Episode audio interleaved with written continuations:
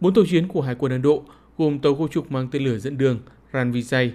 tàu khu trục hạng nhẹ mang tên lửa dẫn đường Sivalik, tàu hộ tống chống ngầm Katmat và tàu hộ tống mang tên lửa dẫn đường Kora sẽ lên đường từ đầu tháng 8 và có nhiều hoạt động tương tác với hải quân các nước tại khu vực Đông Nam Á và Tây Thái Bình Dương. Theo Bộ Quốc phòng Ấn Độ, nhóm tàu chiến này sẽ tham gia vào các cuộc tập trận song phương với hải quân Malaysia, Việt Nam, Philippines, Singapore, Indonesia và Australia.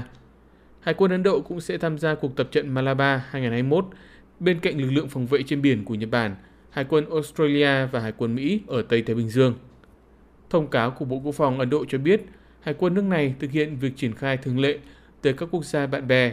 tới khu vực Ấn Độ Dương và Thái Bình Dương nhằm triển khai sáng kiến an ninh và tăng trưởng cho tất cả các quốc gia trong khu vực do Thủ tướng nước này khởi xướng. Ấn Độ cho biết các sáng kiến hàng hải giúp nâng cao sức mạnh tổng hợp và khả năng phối hợp giữa Hải quân Ấn Độ với các nước bạn bè dựa trên lợi ích hàng hải chung và cam kết hướng tới tự do hàng hải. Điểm đáng chú ý là lần triển khai này của Hải quân Ấn Độ diễn ra vào thời điểm bộ binh Ấn Độ và Trung Quốc vẫn đang duy trì tình trạng căng thẳng tại biên giới sau cuộc đối đầu tháng 5 năm ngoái ở khu vực Đông Ladakh. Bất chấp các cuộc đối thoại ngoại giao và quốc phòng, hai cường quốc châu Á này vẫn chưa giải quyết dứt điểm các điểm tranh chấp tại biên giới.